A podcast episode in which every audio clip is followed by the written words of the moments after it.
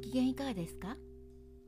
クリスチャンボイスジャパンのナビゲーターを務めます三国です。この番組はイエス・キリストを信じたクリスチャンがどのように神に出会い信じるに至ったかまたクリスチャンとして人生を歩む中での奇跡や祝福を通して本当の神様を証言する番組です。今回はハワイのオアフ島にある教会のロイ牧師の救いの証をご紹介します。私は現在服役中の人や前歴者とその家族のための教会を牧会しており教会スタッフには窃盗恐喝自動車泥棒覚醒剤などの犯罪歴がある人が多く働いています。私は子供の時学習障害があり勉強についていけず養護学級に入れられました。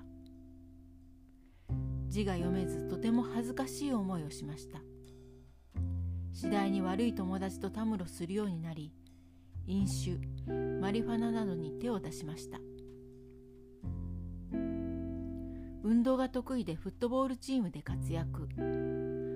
高校卒業後は本土の大学でフットボールチームに入る予定だったのですが同じ頃コカインに手を染めました。私にとってコカインが全てになりました。トレーニングをしなければならないのにパーティーばかり。大学でフットボールをするよりもドラッグの方を優先したのです。そんな中当時付き合っていたガールフレンドとの間に子供ができたのでハワイにとどまり仕事に就きました。ある日職場の同僚が「覚醒剤をしないか?」と私を誘ったのです。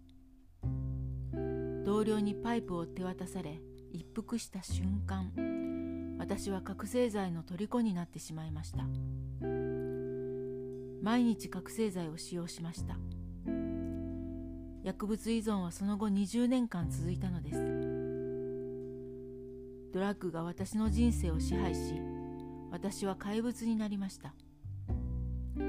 自分のことも周りの人のこともどうでもよくなりました。そんな私に嫌気がさし妻は幼い娘を連れて家を出て行きました。覚醒剤乱用はエスカレートし気がつくと1日1000ドル。日本円で10万円も使っていました。資金がどうしても必要になり麻薬犯罪組織に雇われ借金の取り立て屋になりました。ゆすり誘拐強盗殺人未遂と罪を重ねとうとうオハイオ州で逮捕されハワイに護送されました。弁護士は私に言いました。犯罪常習犯としての刑期40年。過去の犯罪歴からさらに40年が加えられるだろう。仮釈放なしの80年間の刑期です。絶望感で落ち込み自殺を考えました。こんなところで人生終わらなきゃいけないのか。嫌だ。神様こんなところで一生終わりたくない。助けてください。後半を待っている間同じ官房にいた別の囚人に聖書を手渡されバイブルスタディに招かれました。手に聖書を抱えてバイブルスタディに向かう途中昔の仲間が私の行く手を阻みました。お前聖書なんか持ってどこ行くんだよ。私は答えました。わからない。お前たちは俺を助けてくれない。家族も弁護士も誰も助けてくれない。だから神様が何かできるか試してみるんだ。バイブルスタディの終わりに私は自分の罪の許しの祈りを祈りました。アーメンと言った瞬間涙が止めどなく流れてきました。それはもはや恥ではなく喜びの涙だったのです。私は新しい人に作り変えられました。私の生涯はそこから新しく始まったんだと知りました。聖書を読んでもっと知りたかったのですが文字を読むことができなかったのです。聖書も読めないのに神様のことをどうやって知ったらいいんだ？とリーダーに訴えるとリーダーは言いました。祈ろう。神様には不可能なことはないんだから。官房に戻り手を聖書の上に置いて祈りました。神様あなたを受け入れました。文字が読めるようにしてください。聖書を読んであなたのことを学べるようにしてください。間もなく最初の奇跡が起こりました。聖書が読めるようになっていったのです。神様は私を麻薬依存症から自由にしてくださいました。考え方そして人生を変えられました。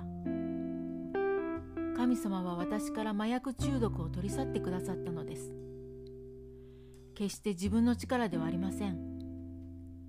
イエス様に向かって歩み出した時にイエス様がしてくださったのです。後半日に近づき奇跡を祈りました。どうか自由を与えてください。神様あなたは何の資格もない私に多くのチャンスを与えてくださいました。もう一度チャンスをください。あなたが私を変えてくださったことを家族に伝えたいのです。神様には不可能なことはありません。奇跡を起こしてください。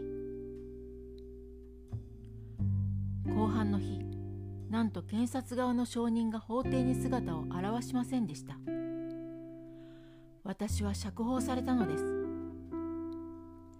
すぐに教会を見つけ奉仕を始めました。しかし2年後私は再び起訴され裁判にかけられました。